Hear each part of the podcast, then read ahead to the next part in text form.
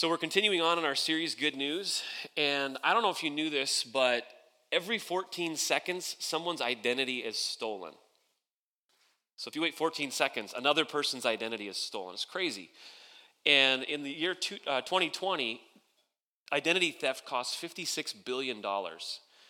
And so identity theft is a big problem, and people are scamming all the times through like phishing emails, and we have credit card fraud, and we have people stealing social security numbers. And so in this room, there might even be people who've had your identity stolen. It's a terrible thing. I have not. I've had friends who've had to go through that. It's a horrible thing. And identity is something that we, we hear about a lot, it gets talked about a lot. Um, we hear about gender identity, right? Like people are talking about that a lot. It impacts our workplaces, our schools, our circles of family and friends. And so identity is kind of a big deal. And we've probably all had that uh, Facebook request where someone says, you know, it's like Uncle Bob is asking to be your friend again. And you're like, well, I thought we already were friends.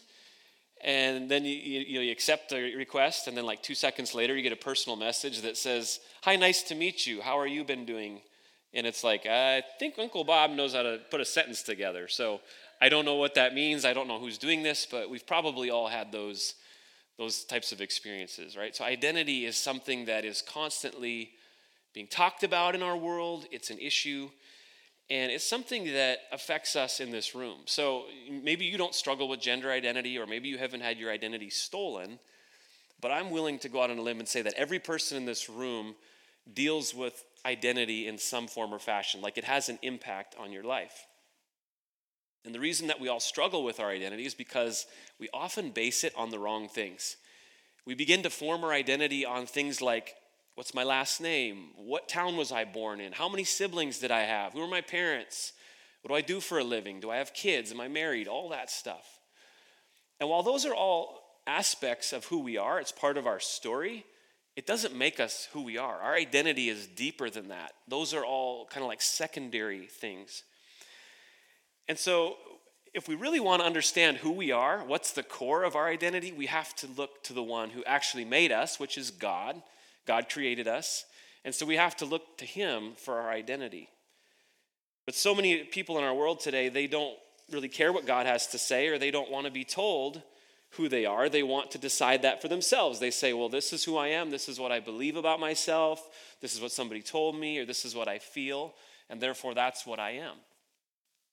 Others just kind of bump along through life. They say, I, all this identity talk or whatever, like if it ain't broke, don't fix it. Uh, but here's the thing identity affects all of us because even if we don't want to talk about it or think about it, subconsciously it will steer your behavior. Because what we believe about ourselves impacts how we live. And every time something goes sideways in our lives, if it's a sinful thing or a bad situation, a lot of times it can be traced back to what we're believing or not believing about ourselves. And so, believing the truth of the gospel and our new identity leads us to different behavior. We talked about that the last two weeks in our game changer stuff, where we're, we're focusing on who God is and who we are. We do what we do because of who we are. You do who you are. And I don't have a slide for it, there was a snappy slide. Being precedes doing, right? So our being precedes what we do. And so if we believe something that is true or untrue, it's going to affect how we behave. So you remember, we've talked about um, these areas of unbelief in our hearts and how that affects our behavior. And oftentimes we're believing wrongly about God, and so that's impacting the way that we're living our lives.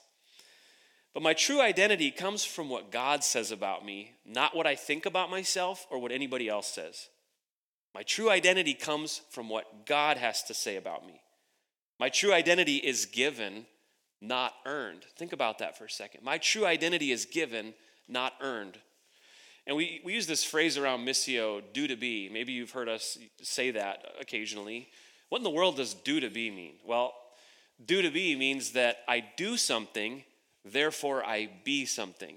And I know that's not grammatically correct, so forgive me, English majors, but um, I do something, so what I do equals what I am, right? That's do to be. And do to be is not a helpful thing. Uh, it's a performance based identity. It's saying that if I do lots of good things, if I try really hard, then God will love me. That's do to be. And so when we talk about all this identity, um, why, does it, why does it matter if we find our sense of what God says or the world says? Again, because if we find our identity in the wrong places, it leads to sinful behavior. And we learned last week from Romans 14 23 that anything that is not from faith is sin. And so I'm willing to say that if we want to grow as disciples of Jesus, if we want to move continually from unbelief to belief in more and more areas of our lives, then we can't do that without addressing identity. And when we understand our identity in light of God's word, the gospel at the core of everything, then it changes who we are.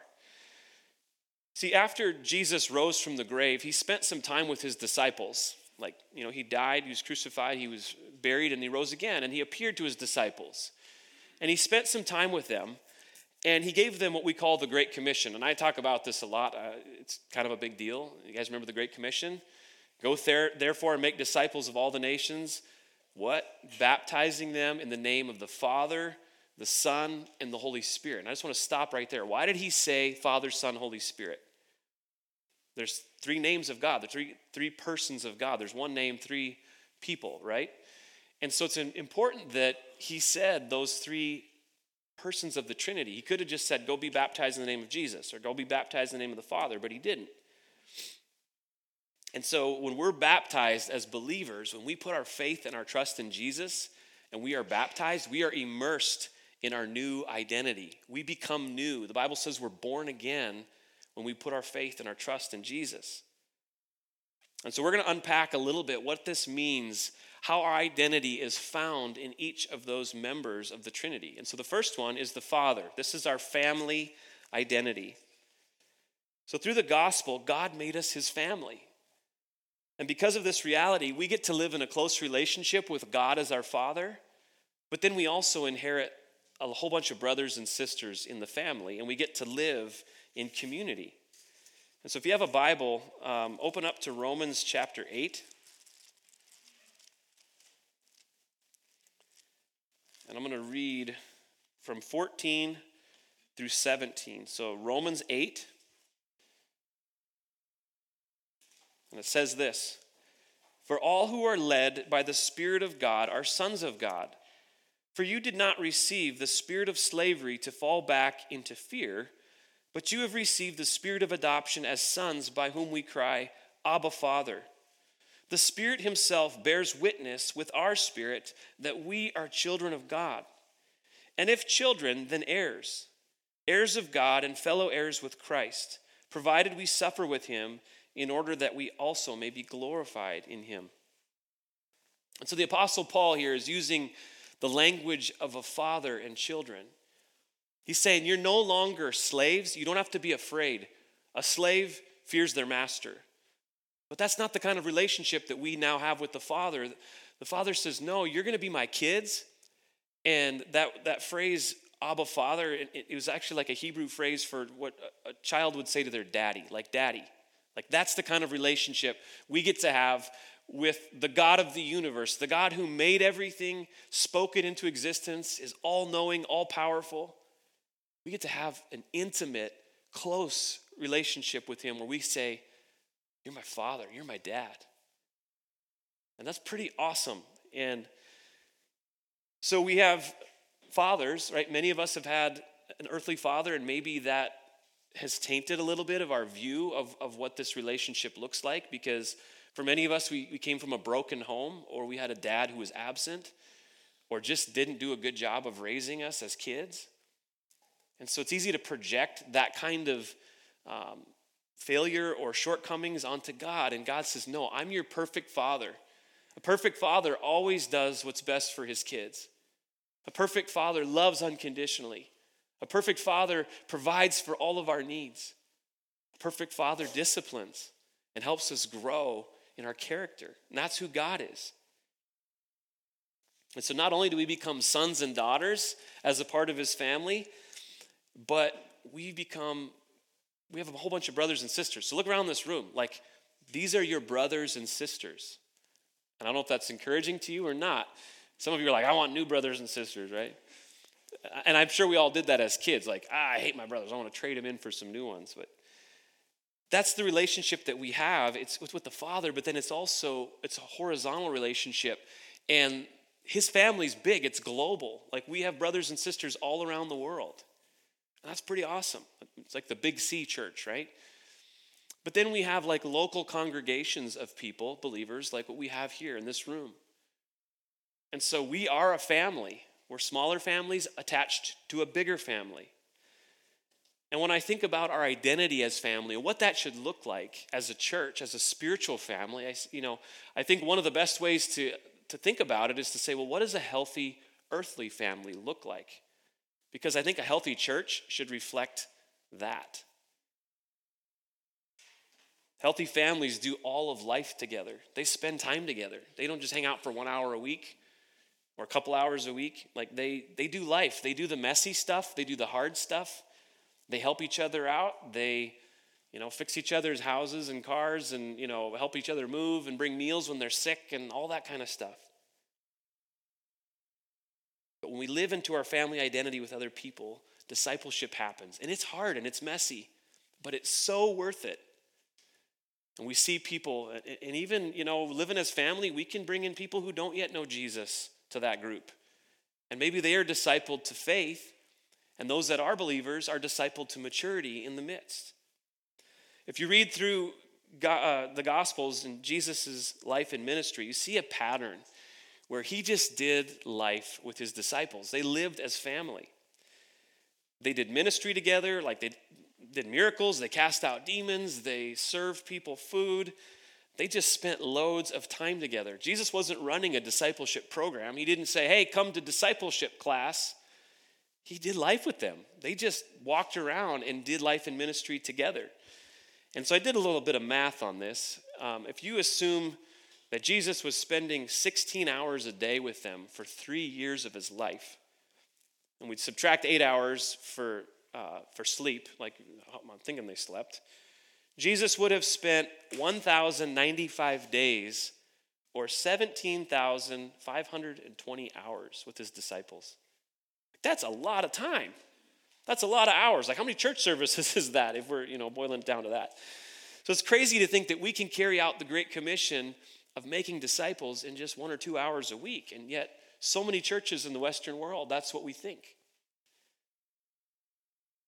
So what are some things that we can do today to start living into this family identity? And again, I think it starts with knowing who our Father is knowing that we have a, a relationship with the Father that is intimate and close. And then that flows into our relationship with others as we think about our brothers and sisters. The question that I want to ask is Is my life open to others? Are our lives open to others? Do we have room for other people to be in our lives? Or are we just kind of programmed and scheduled and everything fits in its nice little box and we just don't have time for people? because you can't live as family if you don't if your life isn't open to other people it takes time it's an investment and i think a follow-up question to that is is my home open to others will i welcome people into the place that i live because i think so many people get caught up in having everything just so and oh, my house got to be perfectly decorated and clean and family doesn't care about that you want to tidy up before people come over great but guess what my house, there's dust on the TV stand, and there's some foreign material in the couch cushions, probably used to be cereal or something like that. Like we all have dirty houses. Like it doesn't have to be immaculate and perfect to be family. It's a different vibe when you have family come over than when you're hosting guests and you're trying to wow them with everything. Living as family, you're not trying to prove anything. So maybe you don't know what a healthy biological or spiritual family lives or looks like. Maybe you haven't experienced that. Maybe your biological family was was rough. And maybe you've never really been a part of a church that lived like family. And so if if that's you and you want to experience life in the family, then jump into one of our missional communities. Like that's where we do life together. And they're open. There's no closed group. There's no group that's going to say, "Now we're full or we can't take you." And so I'd love to have a conversation with you if you're interested in becoming a part of a missional community. That's the primary way that we're living life as family. So, second part of our identity is the servant identity. We're baptized in the name of the Father family, right? We're baptized in the name of the Son, servant. And Jesus is the Son, He's also the King. And then we serve out of that identity to show other people what Jesus is like. Uh, one other passage of scripture I want to read from Philippians chapter 2, starting in verse 5. Anybody is good at sword drills, get there quick. Otherwise, just pull out your, your phone. I don't think we have slides, do we? Okay. I'll just read this. Have this mind among you yourselves, which is yours in Christ Jesus who, though he was in the form of God, did not count equality with God a thing to be grasped, but emptied himself by taking the form of a servant. Being born in the likeness of men, and being found in human form, he humbled himself by becoming obedient to the point of death, even death on a cross. Therefore, God was highly exalted, highly exalted him, and bestowed on him the name that is above every name, so that at the name of Jesus every knee should bow in heaven and on earth and under earth, and every tongue confess that Jesus Christ is Lord to the glory of God the Father. And so Jesus was the servant king, King of kings, Lord of lords, and yet he came down into this earth and he was born where? In a stable with animals and shepherds, like pretty humble beginning.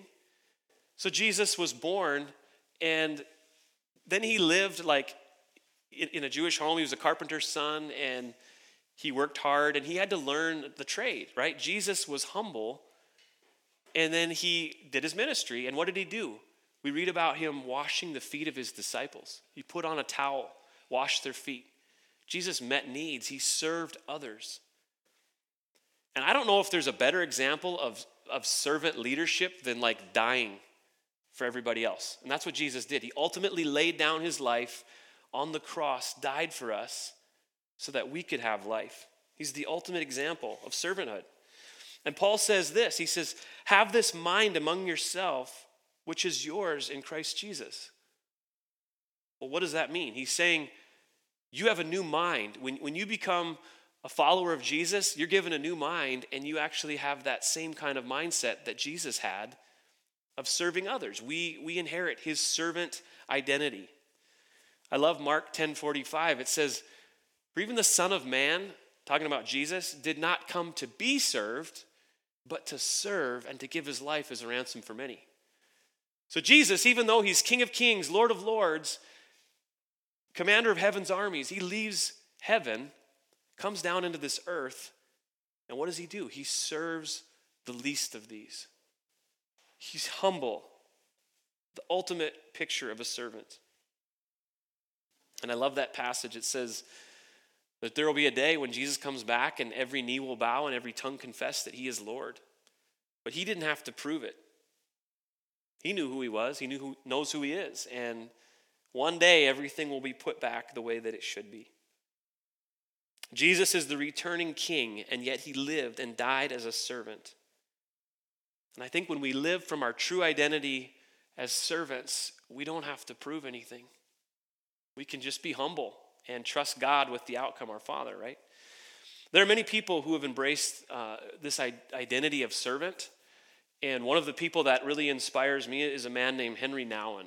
And I don't know if you guys are familiar with Henri Nouwen, but he was one of the leading uh, voices in the Catholic Church for a long time. And he was an author, a speaker. He wrote like 39 books and traveled all over. He was a professor at Harvard and Yale and Notre Dame and like just a brilliant mind. And he had climbed the ladder of success within his circle and he was speaking at all these events and he was doing all this stuff for Jesus. And he was like just well known as, as a, uh, a leader at, in his field, as a theologian. And one day he decided that that was not the kind of life that Jesus wanted him to live. So he gave it all up and he moved to France and he moved into L'Arche, which is a community of disabled people living as equals. And so Henri Nouwen put all of his career aside, moves in, and lives among disabled people for the rest of his life, for the last 13 years of his life. And he died in 1996. And I want to share a quote from Henri because I think it's, it's pretty powerful. He says, we often live as if our happiness depended on having. But I don't know anyone who is really happy because of what he or she has. True joy, happiness, and inner peace come from the giving of ourselves to others. A happy life is a life for others. That truth, however, is usually discovered when we are confronted with our brokenness. See, Henri knew what it meant to give his life up for others, a life lived for others. And that's really what Jesus models us, models for us, and calls us to. It's our servant identity. It's that idea of when we give our life away, we actually find it, right? If we try to hang on to it, we lose it. And I wonder if we've embraced what it means to have a servant identity. And, and Henri Nouwen is not the hero of the story, Jesus is the hero of the story. Jesus is the one who insp- inspired Henri Nouwen to go live his life in community. So maybe we're still struggling with that part of our identity to be shaped by Jesus, but what would it look like in your, your sphere of influence, in your life, if you lived with the servant identity and truly embrace that? What would your workplace look like if it wasn't just about punching a clock or getting a paycheck or even getting promoted, but what if it was more about serving the people around you, caring more about their well being than your own? How would that change your workplace? I think that would change the dynamics a little bit. I do. And how would our neighborhoods look if we truly served our neighbors with nothing, no expectation of anything in return. helped them with a house project, helped them move in, brought them a meal, I mean, whatever. Like, how would our neighborhoods be different if we were the hands and feet of Jesus to the people living around us? I think it would make a huge impact. And I believe there are a lot of people in the Bismarck Mandan area who need to experience the love of Jesus. They need the gospel. And they can experience that through you and me, through us serving them, meeting needs. The last part of our mission or our, our identity is the missionary identity. God is a sending God. The Holy Spirit is the one who goes, and He is the one who has the power to save people, and we get to partner with Him on His mission. Our mission statement at Missio is love Jesus, live sent. And that comes from the great commandment to love the Lord your God with all your heart, soul, mind, and strength. That, and then also the Great Commission, which we talked about go and make disciples. And so we believe that it, it's a motivation of love, it's a motivation of taking the gospel with us, living sent because of who it is that we love.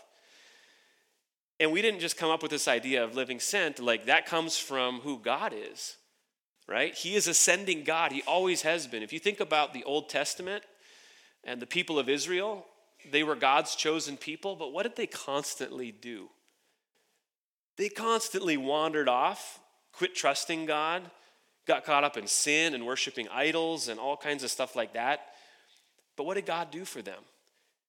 He'd send them a prophet. He'd say, Hey, here's this guy, and he's got this message for you from me, so you better clean up your act and like repent and turn to me because he, he kept pursuing people. He wanted a relationship with them, and that's why he sent the prophets. And then the ultimate sending was Jesus. Jesus came on a rescue mission to save humanity. So God has always been, been a sending God. And after Jesus rose from the dead, we were going to talk about that earlier, and he appeared to his disciples, gave them the Great Commission. He says, Go therefore. He prayed a prayer for them before he sent them out. And I, and I just want to share this with you this morning from John 17, 14 through 19. It says, I have given them your word, and the world has hated them because they are not of the world, just as I am not of the world. I do not ask that you take them out of the world, but that you keep them from the evil one. They are not of the world, just as I am not of the world. Sanctify them in your truth. Your word is truth. As you sent me into the world, so I have sent them into the world. And for their sake, I consecrate myself that they also may be sanctified in truth. And there's a key phrase in there. As you sent me into the world, so I sent I have sent them into the world. So in essence what Jesus is saying is Father, he's talking to his father praying, you sent me into this world to save humanity now my time has come. I'm about to go back up to heaven. And so I have these disciples, and they're going to continue the mission. My ministry is their ministry. And so he's praying for the disciples, and he's saying, I have been sent, and so you have been sent.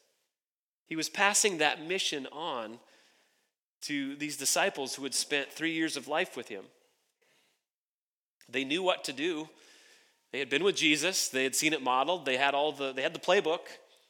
But what they didn't have was the power of the Holy Spirit. And so Jesus tells them, He says, But you will receive power when the Holy Spirit has come upon you, and you will be my witnesses in Jerusalem and in all Judea and Samaria, and even to the remotest part of the earth. So Jesus says, Don't go anywhere. Stay in Jerusalem, hang out, and then when the Holy Spirit comes, then you can go. Then you can be my missionaries, you can be my servants. The Holy Spirit gives power, and Jesus was telling them, don't go try to do the mission without the Holy Spirit. And I think that's a pretty good reminder for us too that we don't have what it takes in and of ourselves. We don't we need the Holy Spirit. The Holy Spirit God is the one who has the power to save people. We can't save people. We can serve them, we can love them, we can tell them about Jesus, but the Holy Spirit is the one who does a work in a person's heart. We're an extension of those first disciples. Their mission is our mission. And we have the same Holy Spirit to carry it out. See, God is a missionary God, and the Holy Spirit gives us our identities as missionaries. But when we fail to see that, when we fail to understand that identity, mission becomes duty. Anybody ever been there before? Like, oh, you should do this and you should do that. That's not good news. That's law.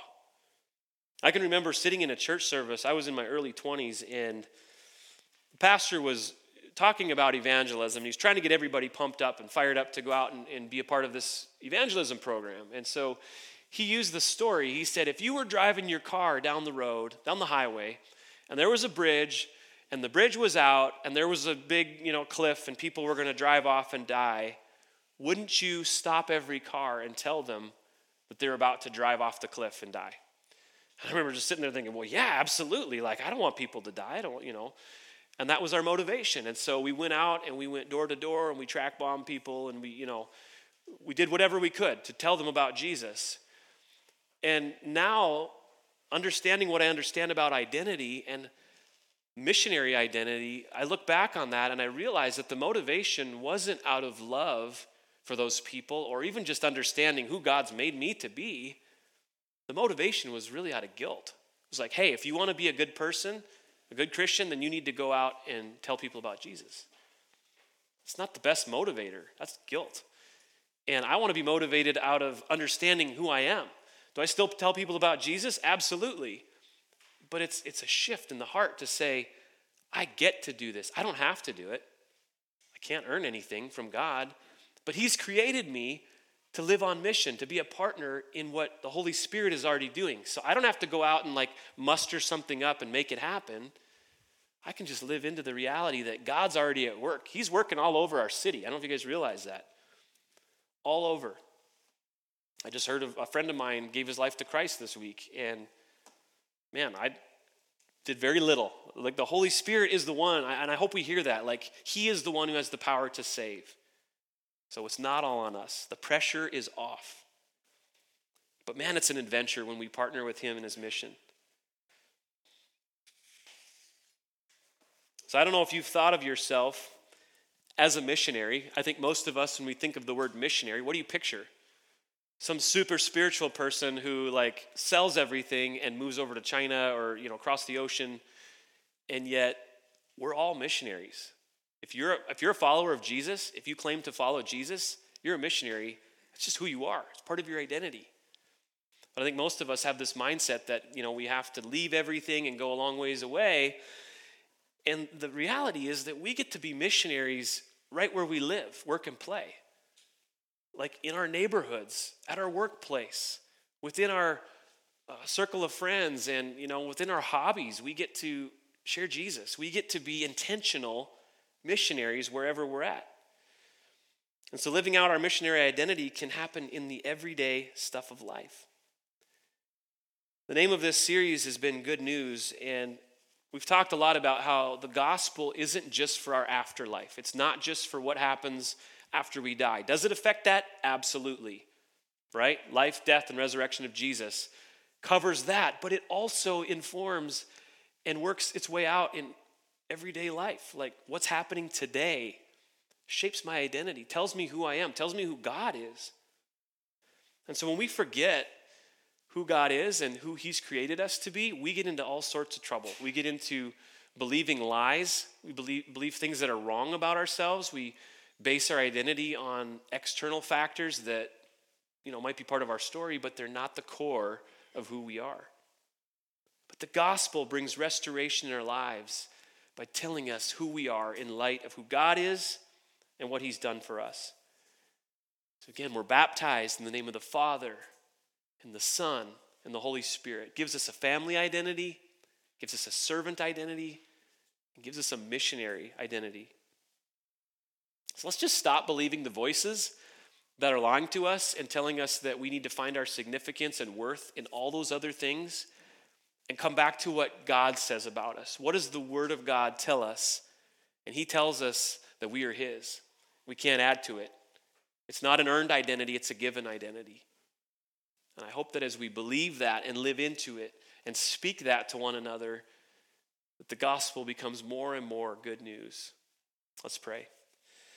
Father, thank you for this morning and for the opportunity to just look at your word and to be challenged in our thinking about who we are. Lord, it's so easy for us to want to earn your love, to want to prove ourselves. And God, you tell us from your word that we're adopted. We're adopted as sons and daughters, and we have a close relationship with you. We have a family that we get to live with and we get to serve with and we get to, to share the gospel. We get to live in light of this new reality because of our baptism. We're immersed in it. And so, Lord, thank you for this reality and thank you for all that you're doing to teach us to be fluent in the gospel. And so, Lord, we thank you that you love us and that you continue to work in us. In Jesus' name, amen.